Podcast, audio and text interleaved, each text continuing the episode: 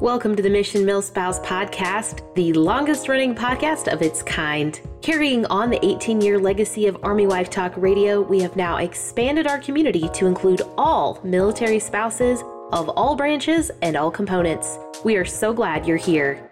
Thank you for joining us as we empower military spouses to conquer adversity, foster confidence, and thrive in this military life.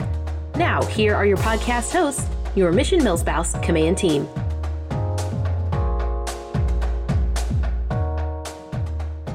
Hey there, military spouses. This is Amy Fisher, your Deputy Director of Empowerment, and I want to welcome you to the Mission Milspouse podcast, technically our mini podcast where we get to talk about all things related to military life. Today's topic is a play on Never Have I Ever. I'm sitting here and it's a little cooler today and rainy, so I have my coffee mug. If you want to join in with me, just go ahead and sip a drink. That's the one thing I encourage, drinking with coffee around here in my life. But you know, never have I ever moved into a house while my husband was in the box, or moved more than once in a year, had furniture break or go missing, maybe forgotten my zip code, or been involved in an FRG. You know, it's funny. If I say some things to civilians or people that don't quite understand it yet, like we moved 5 times in 1 year once, they just look at us like we're insane. And honestly, sometimes I have to pause and think, yeah, that did sound completely crazy. And yet we've adjusted to it over the years because that's what we do in this military life. We adjust. Right?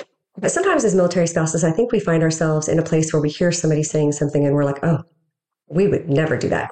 Never would I ever. And then you find yourself a couple of years down the road and you might be facing the exact same circumstance or having to make the same decision. And, you know, you realize, man, that was maybe a little judgy of myself. I shouldn't have jumped to those conclusions.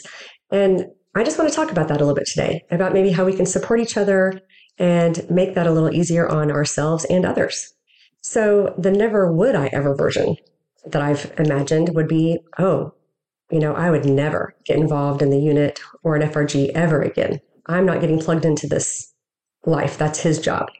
Or never would I ever keep moving if I had a great job, or make my kids switch schools in the middle of a year. My personal favorite right now is never would I ever buy a house that I have not personally walked in. And that's a joke for in a minute, or send a spouse off to geobatch it by himself. You know, I think of it as like when I was younger and I had all these ideas about parenting and how I was going to handle raising my children.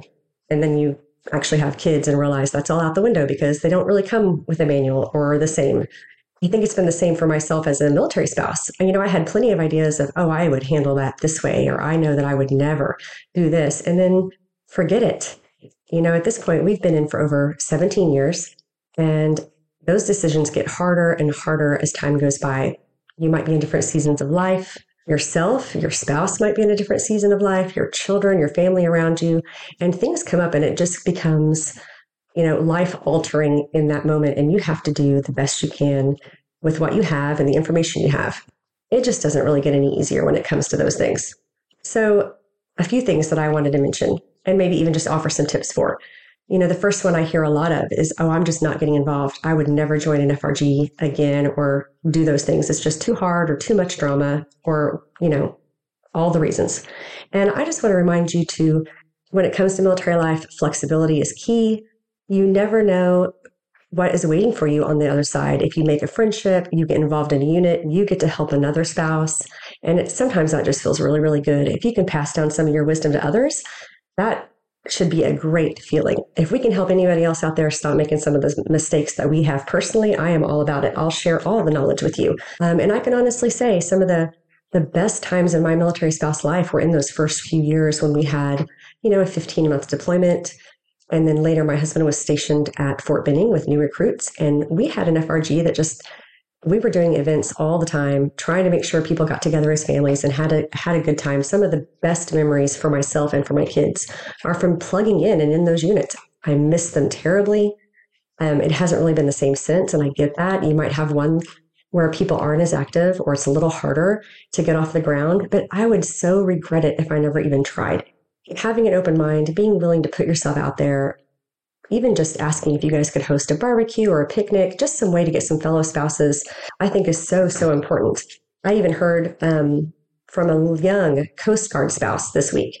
And she said, you know, the Army, I've heard you guys have these FRGs and you have these great meetings and the people that are around. And she's like, I don't even know any other Coast Guard spouses, definitely not any mentors or groups like that. So I would love to explore that in the future. If you guys know off the bat of, yes, we have a mentoring program or we do get-togethers like this, find me, okay, Amie, Mission Milspouse, A-M-I-E, and let me know about that because I would love to be able to pass on some young spouses your way so they can have some fellow, encounters like that.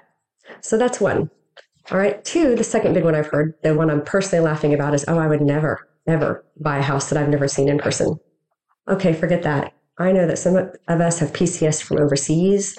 It's a surprise PCS season, it seems like this year. I know with the new programming that's come out, getting people to move and orders have been a little changed at the last minute or hard to get. I know we're moving sooner than we had planned on moving. And here I am buying a house at Fort Campbell, Kentucky that I have personally never walked in.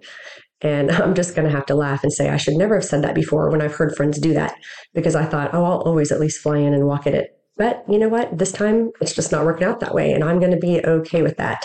And I'm grateful for technology that we can do house tours and you can ask a realtor, you can ask a friend. And so for that tip, I just want to say, lean on your support system. I have been one of those fiercely independent women over the years of, no, I've got it. I'm fine. I'm by myself. I don't need anything. And that's just not true. And it's not any fun. I mean, again, part of the fun of us being friends and milspouses in this community, I think even for strangers, if you called me and asked me to go look at a house for you, I gladly will. One, because I'm nosy and I want to know if they got a better deal than I did. And I just like looking at houses. And again, I just want to help out fellow spouses that are in the same situation because that is so important. And so I have a friend on the ground in Tennessee, and actually two friends have been through several houses for me with my realtor. And it's just been a real blessing to be able to lean on my community there, my friends there, and just saying, hey, listen, I'm moving. I don't have time. I just need somebody to tell me if this is a good place to live or not. Use that support system. Use a friend. Find a friend through us. We will help you. There's even programs out there. I know like there's a PCS web pages or Milspouse, and they will actually send people for you to help you do those things if you don't have a friend on the ground. And that's what it's about, you guys. We are stuck in these situations where you just never thought it would happen. And here you are having to pick and make the best decision you can. And again, I have teenagers. My kids are older. I need to be in a safe neighborhood. I need to know that we have enough room. And so I'm just in that place. That's where we are. So I'll update you later and tell you how that goes. Okay. I do know that my friend did not notice any weird smells or yucky carpet. So that's a good sign. And I do trust my realtor. Thank goodness. All right. The third one I hear a lot. In fact, I was just online last night watching some conversations go on about moving back home during deployments or even letting your spouse go off and geo-batch it for a year because he's coming back or because it's a school or because you don't want to move your kids mid-year or you have a great job, which all of those things I completely understand. Okay. And so I say I personally have never wanted to do that. It would never be a first choice, but I also would not judge anybody else for doing that because every situation is different and unique. Right. And so my tip with that one would be just communicate with your spouse, with your kids, with your family. Make sure that you're all being open and honest about what you truly are okay with or not okay with. I know personally for our family, I've mentioned it once before about maybe we would stay behind if you're just going to a school. My husband is not on board with that. And I'm okay with it. I understand that because we've always made that pact that we're trying to stay together unless it's a deployment. Because, kids are resilient. They're going to grow. But at the same time, I haven't had a kid that's a senior yet in that situation or a scholarship on the line. And so I understand that each of those things is so unique. And again, all I can tell you is communicate, talk to each other, understand where you both are, and you have to make the best decision that you can. And so when somebody else looks at you and says, oh, we might do this, sometimes your instinct is to just, or make a face. And you can't always do that. You just need to hear them out or even just let them talk for a minute. That's another tip about being a great military spouse is being there for each other is that we just don't know until we're actually walking in that situation. And I have a kid that's graduated early. I have teenagers. So even though I'm in that realm and I would have to think about those, possibly this next move, I haven't had to yet. So who am I to say, I just don't know what's going on in your life, right? I just know what's going on in mine. And even that changes, it seems like, so quickly. So communication. So, we have keep an open mind, leaning on your support system, communicating with your spouse and family, being open with your children about what you're going to do, right? You have to just kind of make new laws and boundaries and figure out this is what works for us. And now a couple of last tips, just because if anybody asked my opinion, This is what I would share with them because I think they're important. Embrace the unexpected. One thing we can all agree on in this military life is full of unexpected twists and turns. You can have a plan, you can have a vision of what you want your military life to look like, and then you just never know. Something might happen, it changes, it's last minute. We just have to overcome. We have to adapt. And it's just easier if you just know it on the front end that something is going to happen or change or possibly go wrong. And that way you're not surprised by it. You just embrace it. It's part of the lifestyle. We're all in this together. And another one would be myself, keep a sense of humor. It's challenging enough, okay? And I think when sometimes we get to that place to where we're just ready to cry. And so if you hear about me laughing uncontrollably or just making a fool of myself, that's usually what it is. It's because it's going to be that or crying, and I'd rather laugh. So not taking ourselves too seriously, understanding that people go through this every day and we're still coming out on the end of it. Our kids survive. They get married, they move on, they tell crazy stories about their lives as military kids and some of the things that they've endured. And it's just part of the cycle. And if you need a friend to laugh with, man, grab somebody and just be like, you will never believe what I'm thinking today, or this is what's happening. It's just so much easier if you find a little bit of humor in the situation and make some time for yourself to just laugh and blow off some steam. And finally, for any spouses that are listening, that you guys are in the newer years and you're like, oh no, I haven't even been there yet. That's a lot. One, be grateful that you haven't had to deal with any of these decisions yet. And if a spouse is talking to you and they're your friend, just do your best to listen, be kind. Don't, do the gasp and clutch your pearls and judge and say how you would never do that. I know that you wouldn't, but tuck it away in the back of your mind. Maybe if they go through that, you can learn something from it or say, hey, listen, I know that you had this situation. Can you tell me how I could do it? And would you have changed anything? This is what we get to learn from. And for those of you that maybe have been there and you're hearing somebody else, don't be that person that starts throwing out the horror stories of everything went wrong. I know that those of us who have ever been through a pregnancy, you get a person a day that will walk up and be like, oh, this was horrible. We don't need to hear that. We're already having a hard enough time making the best decision we can. So don't be the one that throws out all the negative.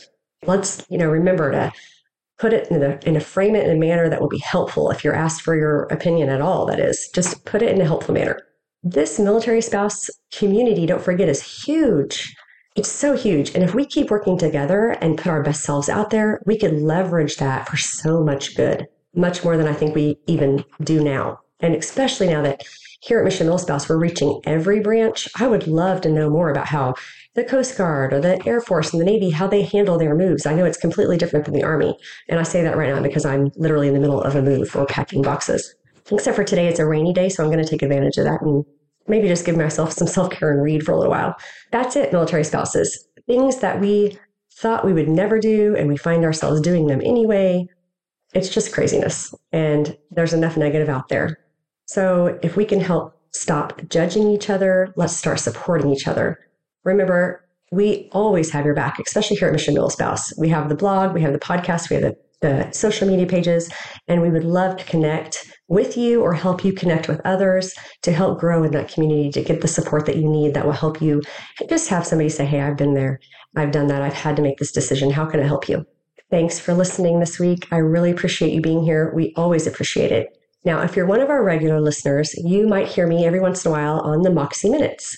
And I'm always looking for other words for Moxie, just for kind of us spouses having our own grit and nerve and to get things done like we do, right? I love it when we get to use it for ourselves and for others. So if you have a Moxie story that you'd like to share, another spouse has come to your rescue even, or come to save the day, please hit me up, send that to me somehow on the social media pages, or shoot me an email, amy@missionmilspouse.org. And we would love to give you guys a shout out and share your story. All right, until next time, spouses, that's all I got. Moxie up. Thank you for tuning in to the Mission Milspouse podcast. If you enjoyed this episode, be sure to share it with your tribe and leave us a 5-star review. Subscribe to our podcast on the podcast app of your choice to catch episodes that drop every Monday and Thursdays each week. You can also follow us on Facebook, Twitter, Instagram, Pinterest, or LinkedIn at Mission Milspouse. Snag some sweet freebies by signing up for our newsletter, The Sit Rep. And finally, if you'd like to join us on our mission to serve military spouses, consider making a tax-deductible donation on our website or email partner@missionmilspouse.org. Mission Milspouse, empowering you to navigate this military life since 2005.